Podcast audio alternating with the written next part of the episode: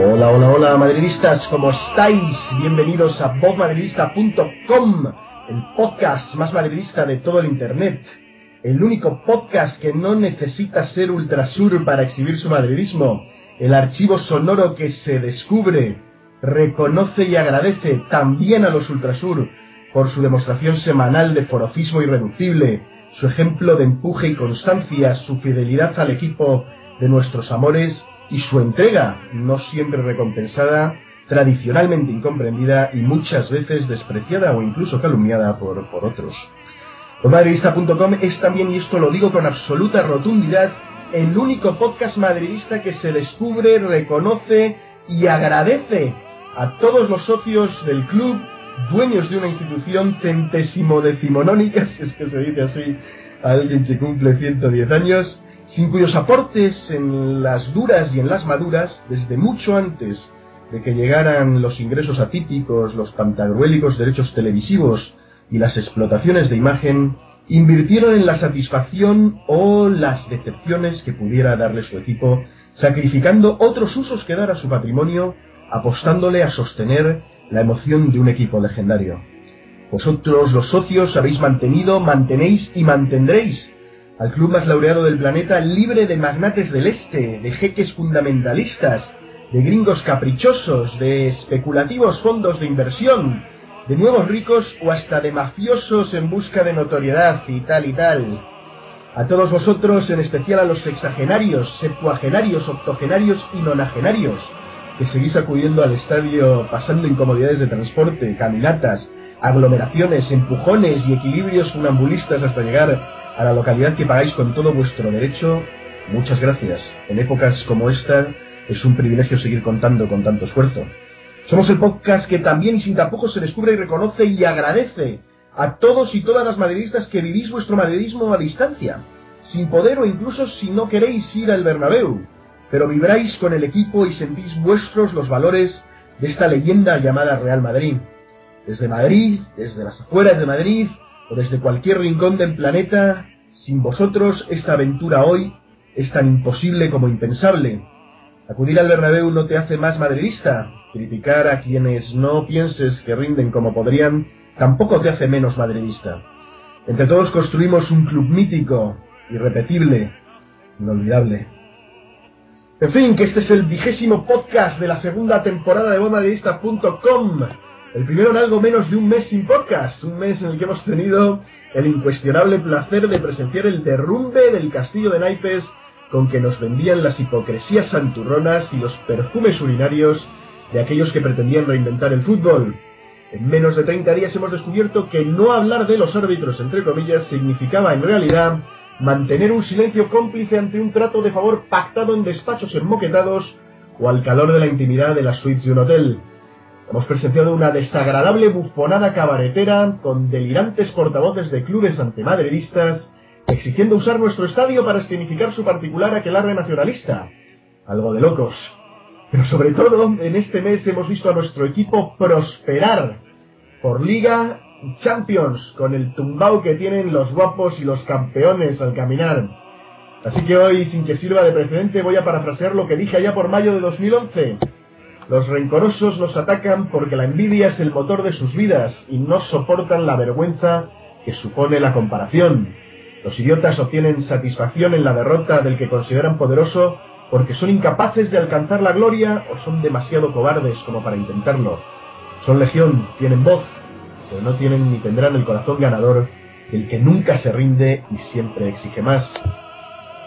Chapó para la afición madridista, estéis donde estéis, critiquéis lo que critiquéis, o viváis el madridismo como os dé la gana vivirlo, que también he leído por ahí que esta frase la decimos algunas personas de, de no tan buena prensa en ciertos blogs. Pero en fin, que la espera ha sido la que ha sido y el retorno promete sensaciones que compensarán la pequeña angustia de, de toda esta, bueno, espera, valga la redundancia.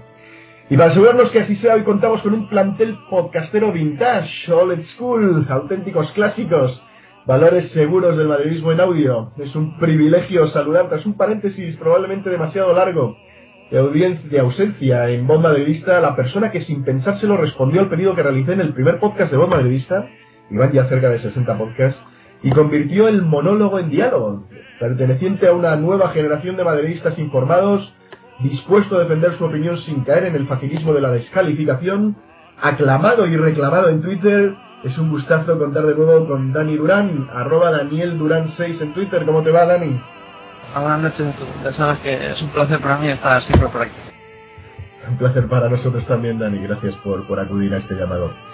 Y sacudiéndose el polvo y las telarañas que cubrían sus harapos de habitante del mundo analógico, resistiendo con espartana firmeza las tentaciones de la comunidad tuitera y sin importarle las pedradas que le caen cada vez que reconoce los trazos de genialidad en la figura del rival, regresa al podcast más madridista de todo el internet, el único, el irrepetible Don Davor. Anda Davor, ponte la chaqueta de ojo de perdiz y cuéntanos cómo va todo. Hola, pues bien, aquí estamos. Saludos. Y bien, sin temor a la sobredosis que provoca la aventura de podcastear varias veces por semana, postear a diario, cubrir eventos, partidos y ruedas de prensa, saboreando, por cierto, los canapés del catering de Champions, a la espera de organizar un cocigaláctico tuitero en el rincón de Tonín Torero, es un placer también contar de nuevo con el fundador, heroico, resistente y responsable de soymadridista.com, arroba soymadridista en Twitter, don Miguel Queipo. ¿Cómo estás, Miguel? ¿Qué tal, Laure? Encantado de estar contigo. Ya sabes que considero que en tu casa tienes una habitación siempre guardadita para mí. en este podcast siempre habrá un puestito para, para cuando quieras acudir. Ya nos contarás cómo está yendo esa aventura de los podcasts de, Soy Madridista, que realmente, joder, tiene mérito meterse a hacer más historias aparte de, todo lo que ya hacéis en Soy Madridista y todos los eventos y cosas que, cubrís. Pero bueno, vamos, vamos a entrar en faena. Yo quiero pedir disculpas de antemano por, por, creo que se nota en mi voz que ando un poquito agripado. Si, si no se me oye demasiado bien, pues os pido disculpas. Este frío que yo tanto reclamaba tener y que tanto echaba de menos, parece que a mí no me echaba tanto de menos, sino que me odia de mala manera y se ha ensañado con, con mi garganta y con mi nariz y con, con mi dolor de espalda. Pero aquí estamos al pie del cañón para, para no retrasar la cosa demasiado. Y, mira, que quería hablar eh, en principio, antes de meternos en, asuntos de, lo que se ha comentado, del saludo de Moa a, los Ultrasur, de los comentarios posteriores que ha habido de, de Ladio y de otras cuestiones sobre la afición del Bernabéu. Quería hablar del partido en sí. Después de dos victorias contundentes de, dos candidatos a la Champions, como son el Bayern y el Farsa, eh, en sus partidos de vuelta, Mm, eh, quizá había una cierta euforia en Twitter, yo al menos la tenía, aunque Dani eh, pronosticaba otras cosas que ya nos comentará por qué estaba tan pesimista. Eh, pero quería empezar contigo, Miguel, tú que estuviste en el campo, aunque yo te llamé desde el estadio y no, te localicé, está difícil comunicarse allí. Em, ¿Qué te pareció el rendimiento deportivo del equipo? Em, ¿Esperabas más contundencia? ¿Esperabas cómo fue el partido? Eh, coméntanos desde el punto, desde el plano deportivo, eh, cómo viste al equipo en este partido de vuelta de, Champions. Hombre, estamos acostumbrados todos a ver a un Madrid más alegre, ¿no? Pero Mourinho es así, tampoco voy a pedirle que cambie a estas alturas. Llevábamos un 1-1 de la vuelta, que pese a Diego Torres es un resultado que nos clasificaba, muchos desempeños en decir que no. Y la orden fue clara, seis tíos defendiendo y cuatro atacando para, para intentar pegarles un susto al PSK que tampoco sea nada del otro mundo. ¿Qué pasó? Pues que lógicamente con cuatro jugadores atacando nos embotellamos. Solamente la capacidad de, de asociación de Ocil eh, nos dio la posibilidad de, de, tener algo de luz delante, eh, más la contundencia de Ronaldo y desesperante lo de Higuaín que le faltó tener una silla clavada en el punto de penalti y esperar ahí. Incurrió tropecientas veces en fuera de juego y cuando no estaban fuera de juego, por miedo a volver a caer, arrancaba siempre tarde. Eh, tiene un problema de sincronización y además es un problema nuevo, ¿no? Porque hasta la temporada pasada le sacábamos precisamente eso a Benzema, que, siempre estaba en posición antirreglamentaria o arrancaba tarde. Pues ahora parece que lo hereda de Higuaín. Y es una pena, ¿no? Porque su instinto eh, siempre le había servido para moverse en esos terrenos pantanosos y sin que saltase el banderín. Pero ahora, pues parece que, se las come todas. Por lo demás, el partido lo desorganizó también mucho Marcelo, que se ganó alguna bronca de Mou que otra porque, porque estaba clarísimo que le dieron órdenes de moverse poquito, de como mucho subir hasta la altura de Sabio de Kedira y quedarse por ahí y no subir mucho más. y hubo un, tramo de la primera parte en la que subió en numerosas ocasiones y a Mourinho no le sentó muy bien. Arbeloa no subió absolutamente nada, Xavi estuvo guardando la posición todo el rato, que Dira se soltó tres o cuatro veces en, la primera parte y en la segunda después del 1-0 absolutamente nada, los centrales no se movían. Hubo una jugada de un córner a favor del, del, Madrid que me, llamó muchísimo la atención, lo tuiteé mal además, eh, porque sacó el, el córner eh, eh, pero se estaban eh, Kaká, Xavi Alonso, Arbeloa y Marcelo en el centro del campo marcando a Dumbia.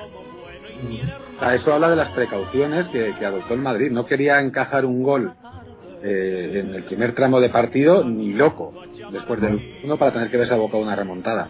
Bueno, bueno, eh, Dani, eh, tu análisis con respecto a esto. Yo sí noté una cierta descompensación de líneas, como, como, dice, como dice Miguel. No estoy totalmente seguro eh, de que fuese porque no había centro del campo, porque yo noté a Alonso muy participativo y muy bien, pero no lograba conectar con, con la gente de delante y sí vi mm, nervios atrás. Eh, yo noté un par de jugadas que llegaron los rusos de manera extraña y demasiado fácil eh, por la banda de Marcelo y también eh, creo que desgraciadamente nuestro amigo Arbeloa, tuitero reconocido y, oyente de este podcast, no está teniendo unas actuaciones muy afortunadas últimamente. Eh, ¿Cómo viste tú el, partido? ¿Coincides con el análisis de Miguel? Sí, es que también te voy a decir que, es que últimamente parece que si el Madrid no gana 4-0, 5-1, parece que ha hecho un mal partido, ¿no?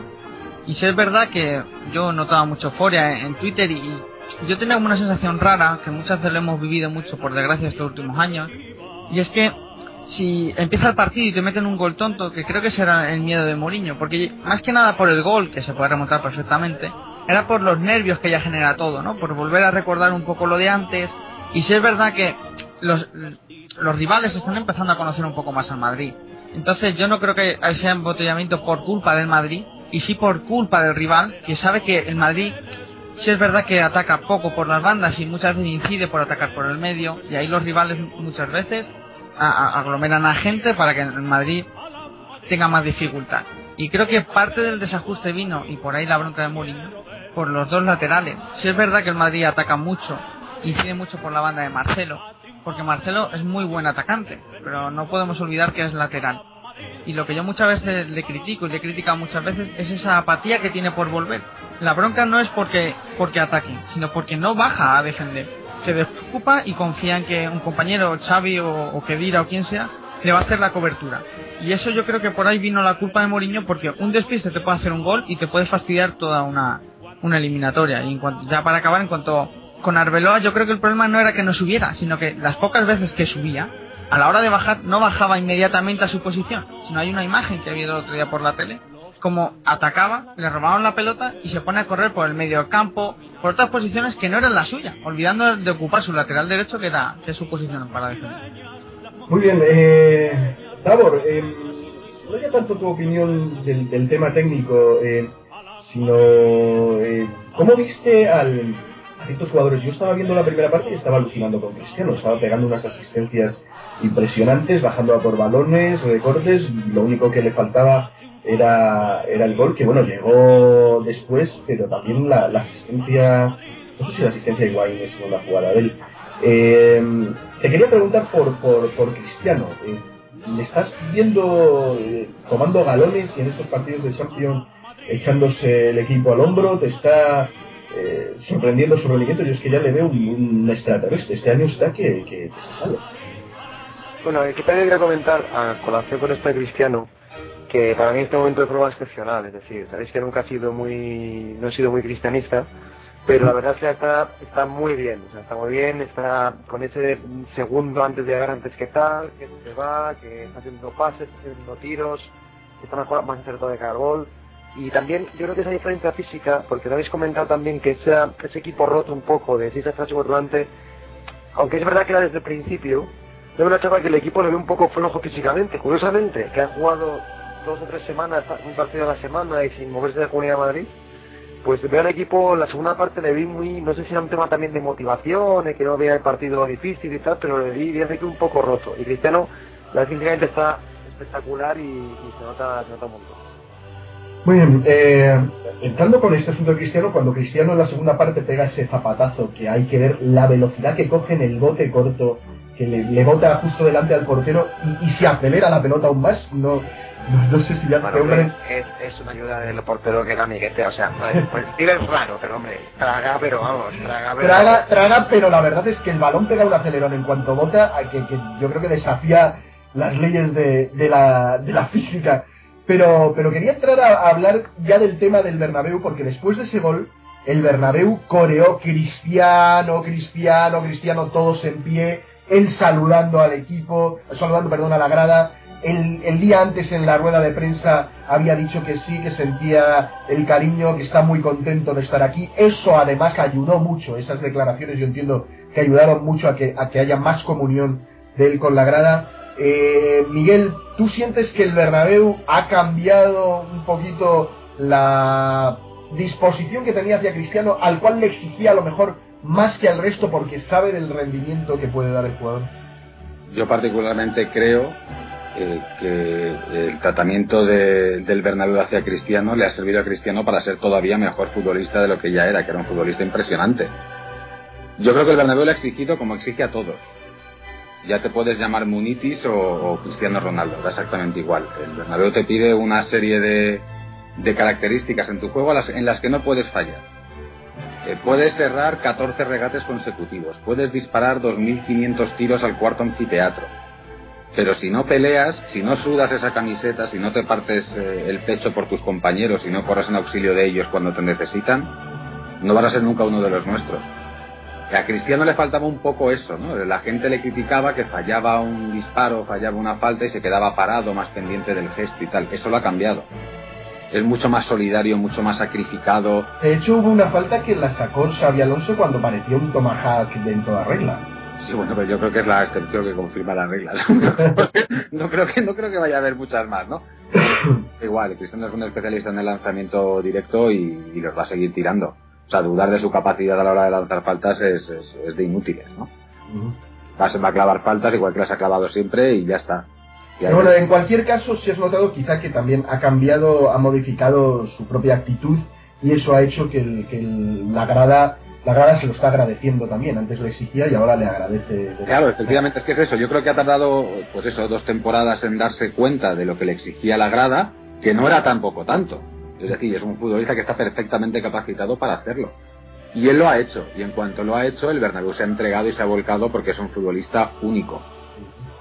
Yo creo, la verdad es que yo lo estaba pensando cuando lo, hablaba con, en, Twitter, que Cristiano el año pasado tenía un poquito el síndrome de, querer hacer el Madrid de Cristiano, de, ser el líder natural del equipo en exceso eh, y tomar absoluto protagonismo de todas las cosas y quizá esto le hacía participar demasiado en, acciones que, no debería haber participado y, tomar protagonismo en, cosas que a lo mejor servían más con, un pase, ¿no?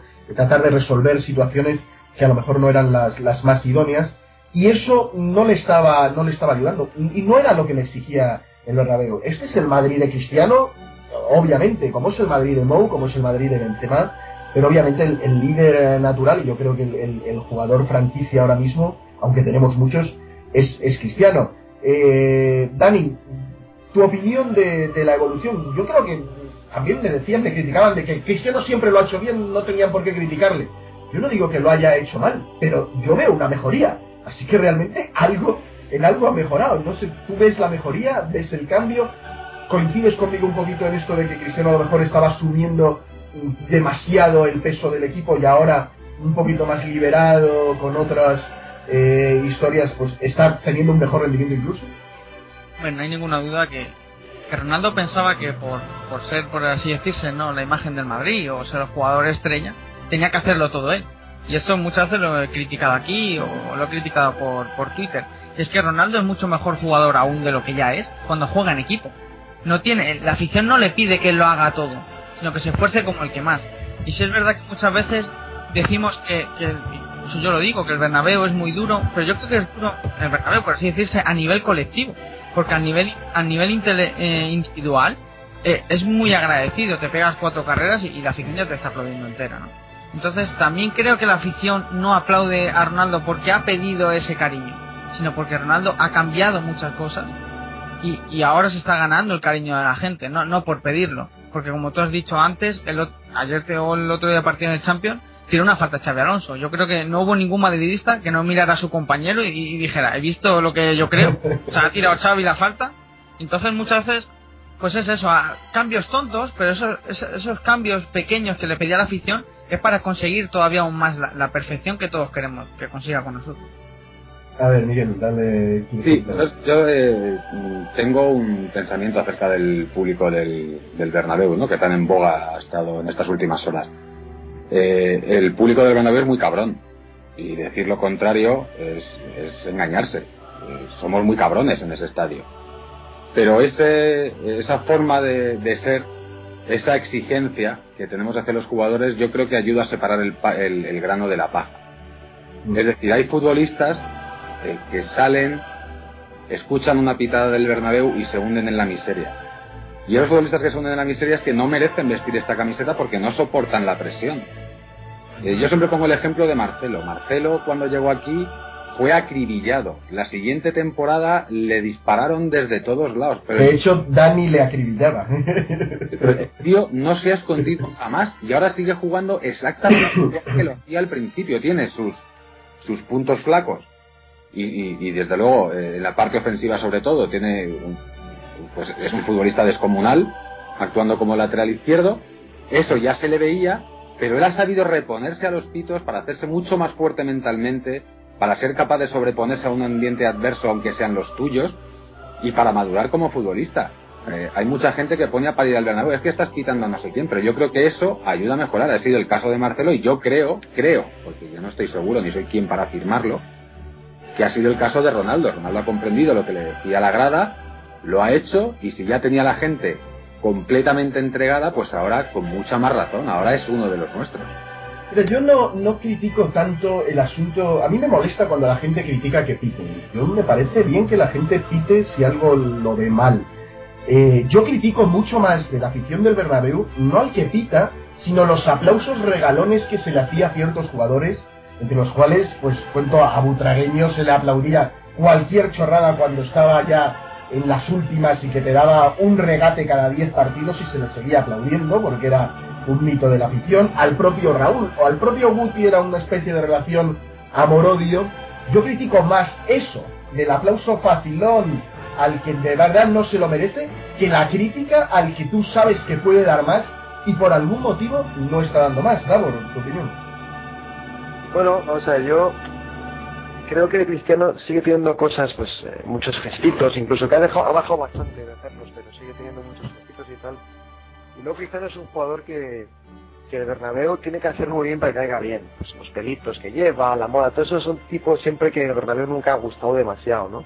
Pero bueno, también es un tío que un derecho físico brutal y la verdad es que puede, puede negarle el, el, esfuerzo. También por otro lado, a ver, yo creo que el tema de los aplausos facilones que se dan y tal, hombre, siempre hay jugadores que por lo que sea tienen a la afición entregada, ¿no? Sí, eh, siempre ha pasado, ¿no? Siempre ha pasado. Pero bueno, yo creo que Cristiano lo que tiene que hacer es mantener un poco el nivel, eh, seguir como está haciendo ahora, eh, y pulir algunas cosillas todavía que tiene y, tirar para adelante. Muy bien, eh, vamos a dejar el, tema de Cristiano, pero vamos a seguir con el asunto del, del, tema del Bernabéu, porque el propio Mou termina el partido, a mí me sorprendió ver cómo se dirige a los Ultrasur, me parece bien, que les quiera agradecer, fue un partido que se había hecho una promoción de juegas tú y de verdad el, el aspecto del Bernabéu estuvo un poco desangelado, mucha grada vacía, quizá los precios no fueron los que deberían haber sido. Eh, a mi alrededor mucho público japonés, porque esa es otra, la gente critica, estos son los piteros de siempre, los abonados de toda la vida, que, que no sé qué y que no sé cuál. Pues ayer realmente el público que había no eran los abonados de toda la vida. Yo llevo yendo a esa localidad veintitantos años y, la verdad es que estos japoneses no les había visto en mi puta vida y había un pibón detrás que estaba bien buena, pero tampoco la conocía. Ojalá hubiera estado más a menudo, a lo mejor hubiéramos intercambiado números telefónicos. Pero en fin, lo que digo es que eh, Moe se va a saludar a los Ultrasur y le preguntan sobre esto y les agradece y menciona que sí que han escuchado pitos. Yo sinceramente los pitos, salvo en un par de jugadas muy puntuales después del gol eh, de los rusos, que hubo nervios en un, en un córner y una historia, una salida medio rara de casillas de esas extrañas, que hubieran podido suponer en ese momento un, un, un 3-2 y se ponían a, un golito de, de, sacar la eliminatoria. Salvo eso, no vi mucho pitido. A Kaká dicen que le han pitado. Yo me levanté, me puse de pie. Me parece que Kaká había hecho un, un gran derroche, un esfuerzo que nunca le vi en el Milán. Eh, ¿No os parece, Miguel, contigo, eh, que Mou quizá eh, aquí se pasó un poquito? No sé si es que, ok, cree necesitar más apoyo del público eh, para, para ganar la Champions, o lo que luego decía Eladio en Twitter de que el, el Bernabéu no, no está intimidando, es grande pero no intimida, no hay ese rugir.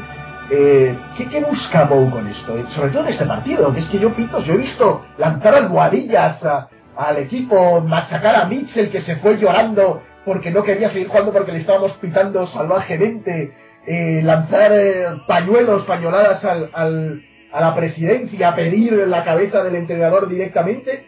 Nada de esto sucedió ayer. En realidad es que a mí me sorprendió totalmente que mencionase incluso que había escuchado pitos. Eh, Miguel, ¿qué opinas de, este asunto?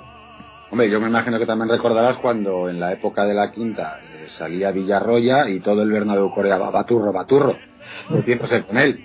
O Isidro, que le ve López Giles, no sé qué, pobre ya está, o sea, hay, jugadores que tienen la cruz y tienen la cruz. Ahora creo que no hay ninguno que la tenga especialmente. Yo sí oí pitos en la última jugada que hizo Kaká en el partido, que tenía un pase franco a Ozil, chupó un poquito más de la cuenta y, desperdició una contra clara. Pero yo creo que los pitos fueron porque, porque a Kaká ya llevaba 10 minutillos que se le veía que iba con la bombona de oxígeno. Es decir, es como, eh, yo también escuché un run run porque no fueron ni pitos, fue el típico run run después de marcar los rusos y de que anularan el gol y tal, que estábamos con una torrija descomunal, pues se escuchó el típico run run de coño, espabilad, tal, pero, es que eso no es una crítica al equipo. Es que eso es una forma de alentarle. ¿Qué te vas a poner a cantar en la Asturias Patria Querida, coño? Claro, no, no, no. Si yo también lo, comentaba con otro, que a mí hubo momentos, es que en, el, en la tele no se ve, pero en el estadio tú ves cuando, cuando, ve, cuando el equipo hay jugadores que están caminando, eh, echando el fuelle, recuperando y, no, y no participando en la presión, etcétera. Y yo se lo vi incluso hasta Cristiano, con todo el derecho del mundo, los había pegado unos carrerones de la hostia, y aunque sea un superhombre, pues también necesita eh, tomar resuello, pero esas cosas no se ven. Aurelio, es que no, no, es solamente eso, es decir, eh, yo sigo los partidos, eh, los de casa, afortunadamente los puedo seguir en el Bernabéu, pero todos los sigo en Twitter, ¿no? Sean dentro o fuera. Pues y cuando el Madrid está mal, de repente tu tele se llena de, de 300.000, tu hijo, ¡eh, qué empanada, coño, a ver si espabilamos! ¿Qué pasa? Que tú en tu casa lo puedes decir y el tío que está en el campo no se puede preocupar. No se lo puede comentar el de la localidad de al lado. No puede decir cojones, no puede levantarse y decir coño, espabilar ya, cabrones, no lo puede decir. O sea, eso no es animar al equipo. Animar al equipo es decir, oye, qué mal está, macho, Madrid, Madrid, Madrid, no lo voy a decir a España. No sé, yo es que hay cosas que no entiendo. Claro, no, no, pero por eso digo, a, ver, eh, eh igual que cuando estás sentado delante de Twitter y cuando te cabreas, te cabreas, y cuando te emocionas, te emocionas, y cuando dice gol, grita gol. Exactamente igual. No, pero lo que yo iba, y paso la, la palabra a Dani, es ¿por qué crees que Mou saca esto ahora? Eh, quizá también es la frustración de, haber visto que un partido de Champions no, no se llena el estadio y eso a lo mejor no depende tanto de, la afición como de una política de precios un poquito exagerada, Dani. Sí, antes de empezar a decirle a Miguel que para mí escribirlo en casa en Twitter es como pensarlo, ¿no? Y pitar en el estadio es como decirlo en voz alta. Entonces muchas veces no es lo mismo, hay muchos comentarios que a lo mejor dices, joder, qué pinta lleva este. Y lo piensas y no lo dices, pero si se lo dices le molesta, ¿me entiendes? Pero no dejas de pensar. Ya, coño, pero es que no, el fútbol vas con alguien y se lo dices al de al lado. Entonces son. Se hace rum rum, claro. Y algo al de al lado diciendo, joder, qué torre. sí, sí, puede, sí, es verdad que comentarlo es normal, pero muchas veces se escuchan algunos pitos que quizás sí molestan. Oye, a mí hay, otra cosa. Eh, yo escuché, los rusos estaban en, en, la esquina del fondo norte arriba, eh, y, el, y eran, eran bastantes y bastante ruidosos, hay que reconocerlo. Pero estos tíos se pusieron a cantar Messi, Messi, Messi y el, el público les callamos. No fueron los Ultrasur. Entre todos empezamos a pitarles a los rusos y se callaron. Eh, pero, y eso yo no sé si salió en la tele, pero los tíos cantaban duro Messi, Messi, Messi y les hicimos callar. Y eso no lo dice Mou, ni lo dice Eladio. Eh, que, que, callamos a los rusos cuando se pusieron con esa gilipollez. Una puntualización sobre eso, Aure, que además la, digo, la, digo siempre eh, cuando la gente habla de un partido que ha visto por la tele. por una normativa que hay entre las televisiones, en el Bernabéu no se ponen micrófonos de ambiente en el fondo sur, que es precisamente el que más anima. Es, es por cuestiones políticas, porque no quieren que algún cántico, pues, un Tascandil se lo tome mal. Aquí todas las aficiones pueden cantar y pueden ser escuchadas, menos por lo visto la del Madrid, ¿no? Porque bien que enfocan lo de la pancarta esta de barrio que sacan en el Nou Camp. Esta de no sé qué y no te espeen y no sé qué les. Esta sí la sacan, ¿no? Pero los cánticos de Ultrasur por lo visto es que sientan mal. Entonces, al, al precisamente no haber micrófonos de ambiente en la zona de mayor animación y estar en el fondo norte, que es justo donde se ponen además los, los que vayan, sean tres o 2.500 del equipo rival, es que lógicamente se van a escuchar mucho más a esos, por narices. A ver, Dani, de, todas formas tú decías que, que, a lo mejor, en cualquier caso, a ti sí te parece que el, que Bernabéu critica un poquito en exceso y que Mou hace bien en, en sacar. Yo digo, tiene todo el derecho, igual que el, que el, que el aficionado que va ahí tiene el derecho a, criticar, Mou también tiene derecho a decir que quiere más eh, no sé, más eh, involucramiento, si es que existe la palabra, o, más interés por parte del, aficionado en animar. Sí, lo que comento es que tampoco se nos puede olvidar que Mourinho es el entrenador. Entonces, a lo mejor muchas veces él diciendo eso ya motiva de manera indirecta a muchos jugadores que a lo mejor en ese partido él ha notado que se han ido un poquito defraudados, ¿no? Porque acá tú acá puede sentir que hizo un buen partido y a lo mejor se marcha con esa le pitaron un poco y si es verdad que el segundo después le cambian y la gente le aplaude, ¿no? Es un poco contradicción.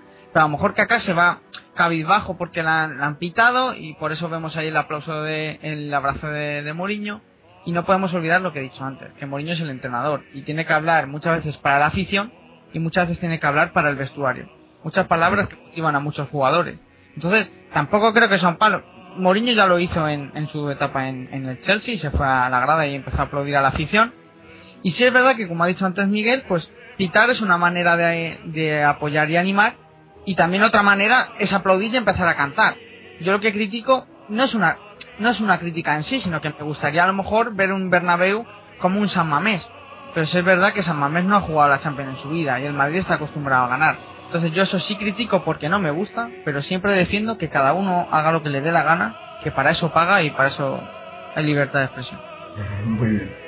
A ver, Davor, no sé si quieres añadir alguna cosita a estas, ya creo que hemos hablado bastante del tema de Una, una cosa que yo creo que dijo bastante acertado, que utilizó la palabra cultura. Efectivamente, en el, Madrid no hay cultura de, ese tipo de animación y la verdad es que es cierto que, aparte que hay aquí micrófonos de ambiente no, es cierto que se oye mucho más a la afición rival muchas veces, que son a lo mejor 3.000 o 4.000 que al en sí. Y dos, no nos olvidemos de la amiga acá, que me parece muy bien y estoy de acuerdo con él, que ha hecho bastante, para mí un buen partido, con un par de jugadas un poco más que le quitaron, pero es que, a ver, esta gente cobra, cobra a lo mejor 10, 12, 14 millones de euros. Eso no te da derecho a llamarle de todo, pero hombre, que tampoco se pongan a llorar porque les quiten dos veces, o sea que también tiene que aguantar un poquito. Hombre, pero, pero lo que yo digo es que siguen siendo personas, ¿no? Y Mourinho es el entrenador y sabe el estado de cada... Pero, pero que o sea, yo entiendo, si, te, si yo entiendo que quieres decir y, tienes razón, o sea, el fondo tienes razón, pero que, es verdad, pero que es verdad que, que, hombre, a ver, que cuando fallan un pase y se nos pita, es porque se presupone que en esto cobrando a lo mejor, no sé, 4.000 euros por minuto, coño, da un pase. pues sí, eso es otra, es otra perspectiva. Lo que pasa es que también, a ver, yo me decían, hay se puso uno a decir, que ya le dije que por favor ni le mencione porque no, no interesan los comentarios, uno en Twitter a decir, hay que cambiar a viejos del Bernabéu por, por, por, jóvenes y por más de más tipos San Mamés y no sé cuántos. Digo, a ver, y otros diciendo también que la afición tiene que ser de una manera. ¿De cuál es la manera que tiene que ser la afición? Digo, ¿hasta dónde hay que llegar? Yo he visto aficiones que se pintan la cara con pintura y van descamisados cada uno con una letra y con, con eh, pelucas friki. He visto la torcida brasileña con la samba y, tías medio en tobles moviendo el pandero. Eso es lo que... Hasta eso hay que llegar. ¿Cuál es el límite? ¿Cuál es, ¿Cuál es la norma? ¿Por qué eh, estar un poquito más callado tiene que ser peor que, que hacer locuras en el estadio. Pues cada uno es como es. ¿no? Lo que no quiero es... No, no parece mal. No, a mí tampoco. Pero bueno, por aquí lo vamos, por aquí lo vamos a llegar. Pero en fin, no, no, quiero ahondar mucho más en esta, en esta polémica porque hay dos o tres temitas que, que no quiero dejar de mencionar en el podcast de hoy. Uno es, eh, bueno, siguiendo con Champions, es cómo veis la Champions, el, los que hay clasificados, mañana sorteo, bolas calientes, eh, ¿qué preferiríais? ¿Preferís al Barça ahora? ¿Preferís al Barça un solo partido en la final? Eh, Miguel, eh, tu opinión de, de, los equipos que hay y, del descalabro del fútbol inglés, solo el Chelsea aquí dando la cara. Bueno, para el sorteo de mañana, a mí personalmente me da exactamente igual que nos toque. Nosotros somos en Madrid y el que, el que, el que nos caiga a nosotros es el que tendrá que estar preocupado. Nosotros somos el rey de Europa y no se le puede olvidar a nadie. Me da igual que sean los amigos del nordeste o el Apple, porque vamos a pasar además exactamente igual.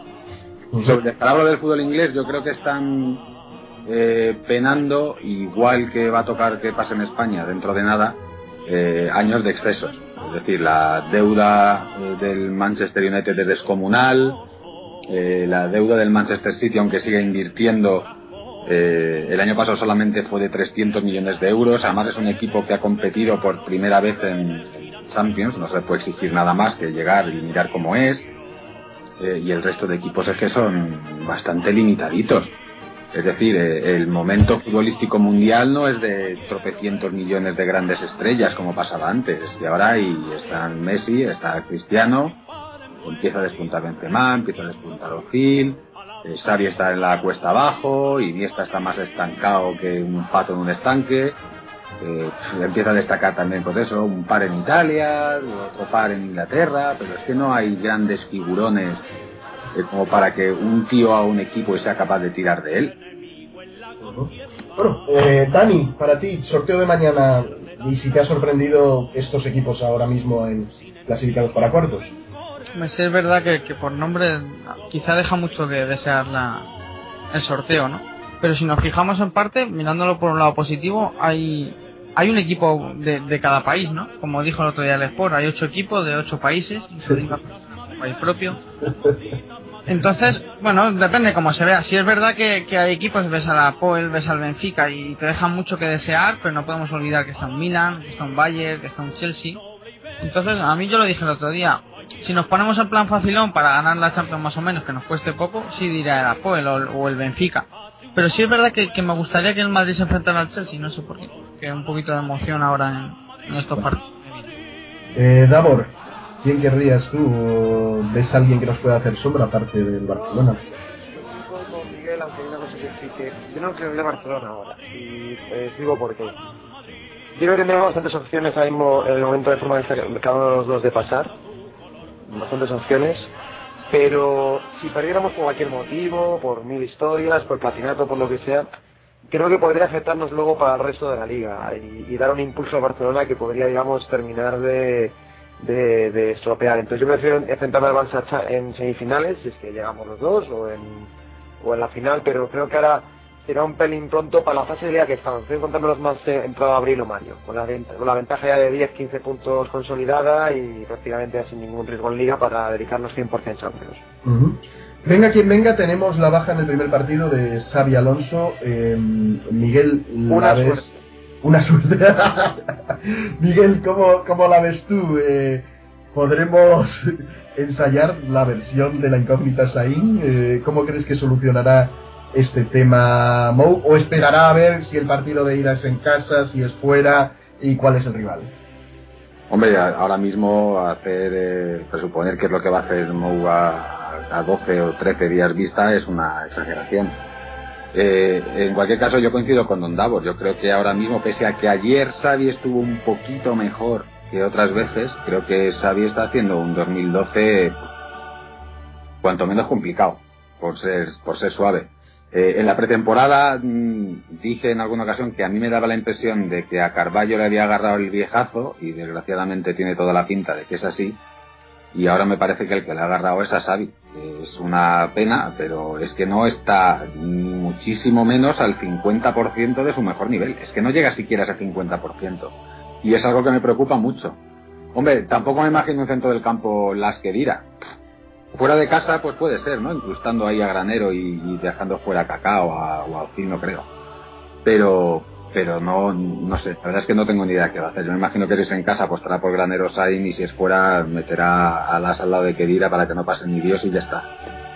Una eh, pregunta, perdón, Miguel, que sé que es un juego que te has seguido mucho el tema de Chajín, sé que es un juego que conoces, yo ahora voy a que tiene cuatro vídeos y he visto más.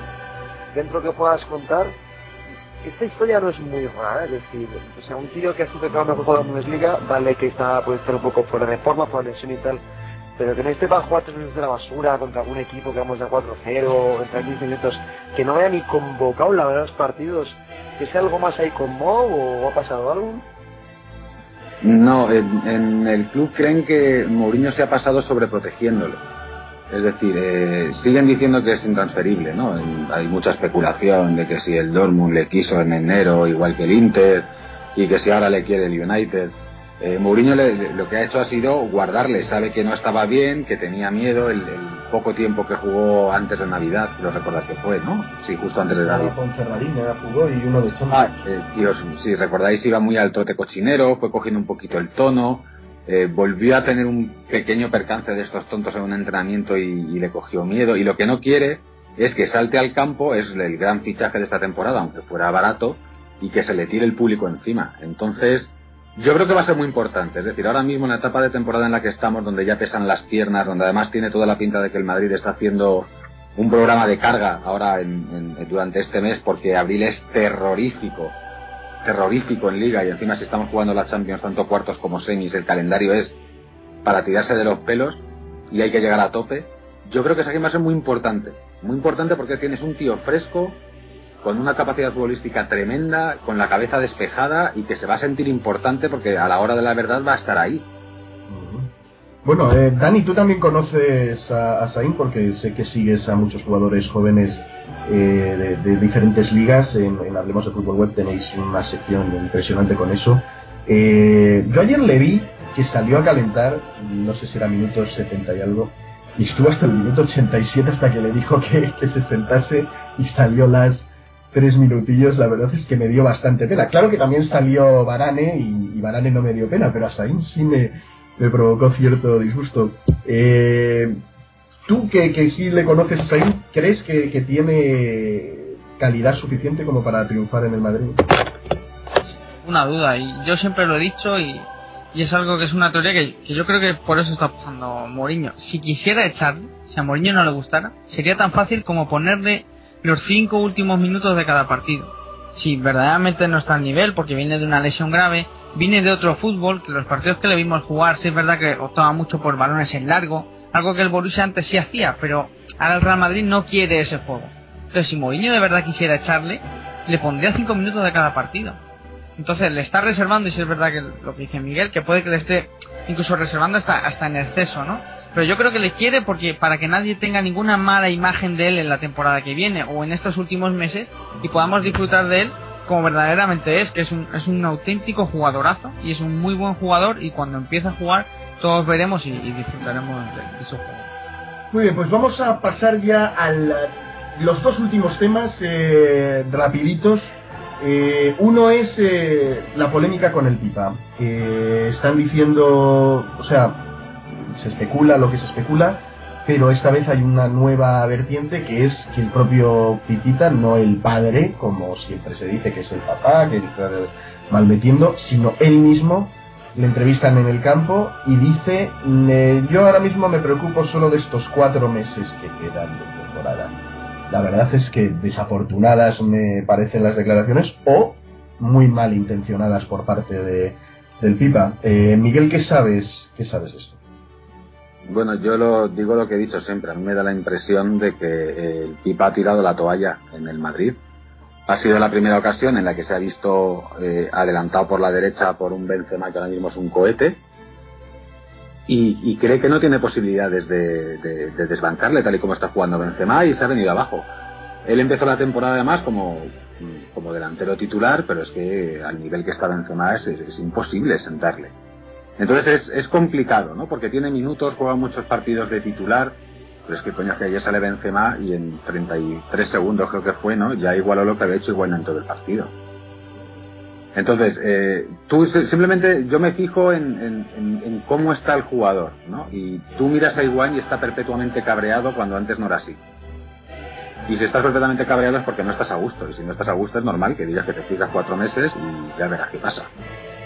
Bueno, habrá que ver. Yo, en cualquier caso, si alguien viene, que venga poniendo el dinero por delante, que estoy cansado de, regalar saldos tipo Snyder, de Robben, etcétera, etcétera. Si el jugador no está a gusto, a mí me gusta mucho Higuaín. creo que es un jugador muy, muy, muy aprovechable para el equipo. Me parece que además encaja perfectamente en la plantilla tal y como está, tal y como está diseñada pero desde luego el que no esté feliz en el equipo, pues yo sinceramente no, no creo que se le deba poner una pistola en el pecho a nadie por estar en el Madrid, más bien todo lo contrario. Eh, Davor, ¿qué opinas tú? No, esto me huele más a... A ver... Eh, a buscar cariñitos. Miguel tiene más... No, más... No, pasa, pasa. Eh, creo que aunque Roma el año pasado y Romo creo que en torno a 4 millones, que me parece no está mal, hablamos siempre netos, eh, pero creo que, claro, él la va a poseer, no sé qué cobra, por ejemplo, Sajín o algún otro que no van ni convocados y dice, bueno, Altinto, uno de esos y joder, que estoy jugando de Altinto y sinceramente creo que con mucho más y tal. Es un tío, yo creo que tiene cierto reconocimiento a nivel pues de otros equipos europeos, o sea, yo creo que ofertas tendría, no sé por qué precio, claro, pero tendría. Y también el joven esto va a ser con lo de la operación Agüero, vuelve Spike el FIFA al Manchester City, viene Agüero y tal no lo sé, pero a mí me suena más a pedir paz. Ah, oye, no, no quiero más cariño, pero es porque quiero paz. Bueno, no, no quiero especular sobre si se va eh, el Pipa, qué opciones hay, porque tampoco veo muchos jugadores. Yo le tengo dentro de mi top 5, top 6 de, de, delanteros centros de, ese nivel. No, la verdad es que ahora mismo no hay muchas cosas por el mundo, y un poco esto yo creo que viene a colación también lo que vamos a hacer de la liga inglesa y demás. Es que ves los equipos y miras una a uno, comparas con Madrid Barça, y son basura, son muy mediocres totalmente. Tiene a lo mejor un jugador bueno, o sea, y es que por ejemplo el Bayern, que dice que antes era un favorito, dando Robben y Ribery, el resto matados.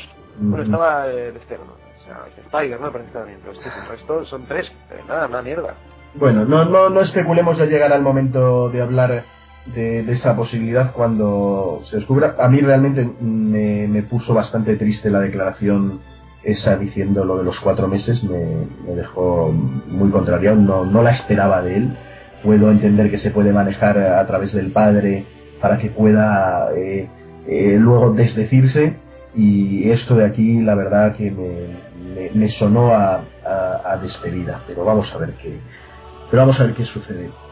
Último tema antes de, terminar, pero no, es que no quiero dejarla por alto porque es que he visto que, ha pasado de puntillas, salvo hoy que ha vuelto a retomarse porque este señor se ha eh, desdicho de sus palabras y ha lanzado un comunicado oficial eh, pidiendo perdón a la afición culé y que realmente se le estaba malinterpretando y que lo que quiso decir es que gracias a la porta se evitó el florentinato eh, que es lo que el que quería realmente manipular a los árbitros. Tema Godal y sus declaraciones, el Barça Gate, a mí es que me pareció que es que ya era con el absoluto descaro de decir nosotros metimos aquí al personal y eso nos ha, nos ha nos ha servido hasta ahora y lo que hay que hacer es que Rosell vuelva otra vez y encima Rosell vuelve y se encuentra en el hotelito. Eh, Miguel, del tema declaraciones de, de Godal, eh, ¿qué opinas tú? Esto ya realmente cuando todo el mundo especulaba si el villanato era un mito, que si éramos unos llorones, que nos quejábamos de los hábitos, que el Barça en realidad nunca necesita porque tiene juego suficiente. Sin embargo, sale este tío y me parece un, mea culpa, a confesión de parte, relevo de prueba, ¿no? Bueno, yo creo que es la confirmación de algo que todo el mundo sabe, ¿no? Y es que si te llevas mal con los que mandan, te crujen. Es algo yo creo que es una confirmación de que si te llevas bien, te, te ayudan, más bien que si te llevas mal, te crujen. ¿no? Mm, yo creo que es al revés, ¿no? Yo, es decir, hay muchos que se llevarán bien. No creo yo que el Barcelona pueda tener una mejor relación con Platini que cualquiera de sus ex equipos franceses o que la Juve, ¿no? Digo yo, no sé. Yo creo que es que si no estás ahí, si no estás eh, dando morcilla en las reuniones y presente y tal, y qué bueno eres y qué majo, y venga que te invita a comer y tal, y no sé qué, cada que puedas que te pillan, cuando juegas con uno de los que sí van con viento a favor, pues te crujen, porque saben hacia qué lado tienen que equivocarse. Pero vamos, que no es nada nuevo, es, simplemente la, constatación de que durante esta etapa eh, el Madrid había, había abandonado la vía política que es fundamental. No tan importante como la deportiva, pero casi casi. Es decir, tú te despistas en los despachos y eres hombre muerto. Si os acordáis, en las declaraciones de Godal hubo gente que transcribió la entrevista y lo hizo mal. Coño, que no cuesta tanto escucharla bien. Y dijo que eh, Godal dijo que estaba muy cerca de la UEFA y de la ECA, que la gente puso FIFA. La ECA es eh, el sustituto del G14. Si recordáis, el G14 que montó Florentino reventó por presiones de la Porta precisamente y se fundó una asociación en la que se incluían 101 clubes o 111 clubes, no recuerdo exactamente la cifra, ¿no? Pasaron de 14 de los 14 clubes más poderosos, fundado por el Madrid además, con lo cual el Madrid tenía un peso específico brutal, a que se fundara otra cosa con equipos albaneses, luxemburgueses y tal, no sé qué, todos de la manita del Barça. Entonces consiguió muchísimo poder mientras el Madrid estaba a dos velas a verlas venir. En esa, esa etapa fue terrorífica para el Madrid y luego Calderón no hizo absolutamente nada para solucionarlo. La gente le está cogiendo a Butragueño. Pero Butragueño no es tonto y sabe dónde tiene que manejarse y tiene una cosa que el 90% de los eh, de los tíos que trabajan en clubes en España no tiene, ya es que hablan perfectamente inglés. Esto obviamente no tendrá ningún tipo de consecuencia, a pesar de que parece, como digo, casi si fuese algo de justicia ordinaria como para actuar de oficio. Por ahí leí algunos que me pedían, ah, que les retiren los títulos ganados. Esto me parece exagerado, pero Dani, ¿te ha sorprendido que, realmente no se le ha dado apenas difusión a algo que, es una, una confesión de que el Villarato no era ningún mito inventado por, por año Sí, pero es como cuando te dicen algo que ya sabías, ya has sabido siempre, pero no la puedo confirmar, ¿no? Yo creo que los, los madridistas ya lo sabíamos, o mejor dicho, lo intuíamos, los periodistas ya lo sabían y no lo han dicho. Entonces, pero sí me hace mucha gracia, ¿no? Que se habla de Villarato como algo pasado parece que ya no le favorecen al Barcelona, ¿no? Parece que ya ha acabado todo y que les están crujiendo por todos lados. Cuando estamos viendo, por ejemplo, hoy sin más, que a Piqué ya no le van a sancionar por aquello que a Mou le sancionaron, ha quedado suelto y ya no le van. Cuando, justo cuando era mediático ese momento, lo de Piqué, ahí se dio mucha bola y ahora que ya el tema se ha acabado, pues dice, venga, que no pasa nada, tranquilo, y ya está, ¿no? Eso es lo que yo muchas veces les digo le dan palos al Barcelona cuando es mediático y cuando ya todo el mundo bajamos un poco la mirada, les quitan el castigo y ya parece que tenemos no hay Villarato y que están en contra del Barcelona. Entonces, la, lo que dice Godal, pues hombre, sí es sorprendente, ¿no? Y más un vicepresidente. Sorprende también mucho y es muy clarificador, como muchos periodistas le quitan validez a un vicepresidente de un club que te está contando lo que ha pasado, ¿no? Entonces, bueno, es algo que ya sabíamos todos y que no era esos que hablábamos del Villarato y esos que nos llamaban locos. Por todos lados, yo creo que ha sido como darnos la mano y decirnos tenéis razón. Muy bien, eh, Davor, tú el año pasado ya decías que, Guardiola era la hidra eh, que estaba muy calmadito, pero que en cuanto viese que las cosas no le funcionaban como él quería que funcionara, saltaría con, con todo su veneno. Eh, parece que, así ha sido, y no solo él, sino que empezaba a moverse Rosell, el, raro Freisas o Frisas, ese portavoz, el propio Guardiola, eh, los jugadores ahora se desdicen, ya no dicen que criticar a los árbitros es de perdedores, sino que hay claras influencias. ¿Cómo ves esto? ¿Está volviendo todo a, la normalidad de su cauce, de estos el, eh, declararse víctimas de, la historia y, a nosotros verdugos, ¿no? yo aquí tengo un poco pensando contradictorio. Es decir, por un lado, me parece un auténtico escándalo, pero escándalo hasta el punto de, yo qué sé, de bajar el Barça segunda vez, que un vicepresidente de una junta directiva diga lo que dijo este señor. Luego lo ves en el contexto de que un poco errado dar palos en la junta directiva actual y tal, y le consideran un poco grave hacer lo que dijo fue realmente grave.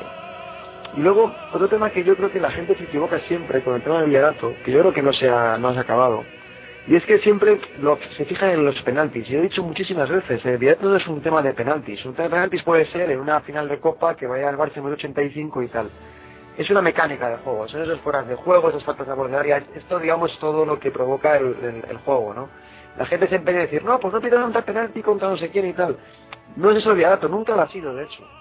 Eh, quitando escándalos como Stanford Bridge y eso es Viadato y Platinato, eh, no ha habido aquí en la Liga Española tampoco robos de ese estilo. Siempre ha sido más eso, una mecánica de juego, ¿no? Pero vamos, me parece escandaloso. Respecto a la relación de Guardiola y demás, a mí tengo la sensación de que esto se va a derrumbar como un castillo de naipes. Fíjate lo que te digo. Yo creo que estos años que vienen a quedar sextos. Muy bien. Bueno, pues mira, con esta, con esta declaración tan alucinante creo que vamos a dar por concluido el, el podcast de hoy. Ojalá, ojalá se cumpla, no por desearles ningún mal, sino porque realmente eh, se desenmascare toda esta farsa que ya empezaba a cansar, que, comentaban aquí que si el mejor equipo de la historia y cuentos chinos similares. Bueno, eh, agradeceros a los tres por estar por estar aquí conmigo. Ya sabéis que, ahora estoy en España de, de, de vacaciones. Eh, eh, me resulta un poquito más complicado hacer los podcasts que, que desde Ecuador, pero, pero quiero agradecer también que hemos superado la cifra de 12.000 eh, seguidores en la cuenta de Twitter. sé que muchos además estaban pidiendo no solo que regresara el podcast de Voz Madridista, sino que regresaran Dani, que regresaran Davor. Y bueno, pues ya para mantener una, una plantilla de old school, no sabía yo si, si Miguel estaría un poquito saturado con, con sus proyectos. Eh, voy a daros la palabra tanto a Miguel como a Dani. Davor no, tiene tantos proyectos relacionados, pero igual se la doy si quiere para saludar, aunque sea la familia o lo que quiera. Eh, para que nos converséis un poquito de, de esos nuevos proyectos en los que estáis metidos. Eh, empiezo contigo, Dani, luego eh, con Miguel. Eh, esta nueva web donde estás escribiendo, a mí me sorprendió verte hoy ahí. Eh, ¿Qué pasa con, con Hablemos de Fútbol? ¿Cómo, ¿Cómo, está la cosa? Sé que andas muy ocupado también con, con tus temas personales. Cuéntanos un poco de, de, estos nuevos proyectos en los que estás metido. No, sí es verdad que ahora tengo un poquito más de tiempo y esta últimamente la verdad que no he escrito todo lo que me gustaría. Entonces el otro día me ofrecieron escribir en eternosreal.com y me parece un proyecto que la página web está demasiado bien, me, me gusta lo que tiene montado y el proyecto y he decidido colaborar de momento ahí y luego con, con la revista digital que me parece una auténtica pasada y que todos los madridistas deberían deberían de leer, que es Real Esparta. Me parece una auténtica pasada de revista y un proyecto muy emocionante si, si conseguimos que todos los madridistas se re reúnan y leer artículos de del Real Madrid como una especie de periódico madridista. Entonces, en Hablemos de Fútbol seguiré escribiendo y si es verdad que tengo intención de potenciar a lo mejor más ese análisis de jugadores, que creo que ya blog hay demasiado a gente que habla de, del Madrid, que lo hacen demasiado bien y creo que a lo mejor es el momento de que me dedique más a analizar jugadores que, que a escribir artículos que la haré en otras páginas. Muy bien, yo creo que ahí, ahí, tienes eh, crecimiento porque creo que para, para los que no seguimos tan al detalle a los jugadores promesa sobre todo, a mí me pasó con Sain, eh, enseguida entrar en una web como la tuya y revisar eh, análisis de estos jugadores, incluso añadiendo algún vídeo que otro, es, es, es, muy muy interesante y agradecer. Miguel, eh, cuéntanos, eh, soy madridista podcast, eh, soy madridista nueva cara, eh, patrocinadores, metiendo muchísimas cosas, yo no sé de dónde sacas energías para, para tanto. Cuéntanos cómo va todo por soymadridista.com. Las saco de las ojeras que tengo. Todavía me dan. No, bueno, pues eso, intentando crear un, un foro, ¿no? Donde el madridismo pueda expresarse en, en, completa libertad, porque aquí puede ser lo que tú quieras, puede gustarte más Cristiano, puede gustarte más Casillas, puede gustarte más Higuaín, puede ser de Benzema, puede ser de Morata o puede ser de un chaval de la Levin que aquí tienes el, un rincón donde puedes pensar lo que a ti te parezca y seguro que encontrarás gente que estará a favor, a favor tuyo y por supuesto gente con la que discutir porque piensa que tu punto de vista no es el correcto. Sobre los podcasts, pues nada, es una fórmula de que, de que todo el mundo tenga voz y se pueda escuchar, ¿no? A mí no me costaría nada llamar a, a excompañeros míos y que participaran, pero iba a ser una cosa muy seria, ¿no? De decir, pues mira, está fulanito de AS que nos va a hablar del Málaga, está no sé quién de Onda Cero que nos va a comentar, pero no... Ellos ya tienen sus medios para expresarse, ¿no? Prefiero que sea la gente de a pie la que pueda expresar libremente sus opiniones. De hecho, una de las cosas que hago es que el blog más comentado y el que más visitas genera de todos los que se escriben en Soy Madridista durante la semana, esos dos eh, autores participen en, por lo menos en un podcast de la semana siguiente, ¿no? Uh -huh. Es una forma tanto de fomentar la participación como de que ese tío eh, que ha gustado o no ha gustado y es polémico pueda tener un, un sitio donde, donde expresarse. Eso sí, soy un zarpas con los podcasts, me salen con eco, no tengo idea de cómo quitarlo, pero prometo que lo solucionaré. Muy bien, a mí me gustó mucho, no sé si ha sido el último o han salido más, eh, la participación femenina eh, que has conseguido con, con, mucho criterio y muy muy muy bien llevado. Eh. A mí, eh, bueno, no solo, bueno, también conocíamos a Pablo, a Novi y tal, y con Toñín, el de Toñín me, me, me, gustó mucho, ha sido el que más me ha gustado de momento de todos los que he escuchado. En fin, Davor, tú ya sigues insistiendo en que no entrarás en este mundo digital y seguirás viviendo en el analógico, ¿verdad? No, lo que pasa es que uf, me da mucha pereza. Muy bien, pues con la pereza de Davor y con el año que viene estos estarán a las 6. Vamos a despedirnos recordándoos que, agradeciéndoos por, a los que os descargáis, a los que escucháis el podcast, pidiendo disculpas por, por la demora de este mesecito casi que, que hemos estado sin salir. Y, pues, dicho, que corráis la voz. Siempre fieles. Siempre.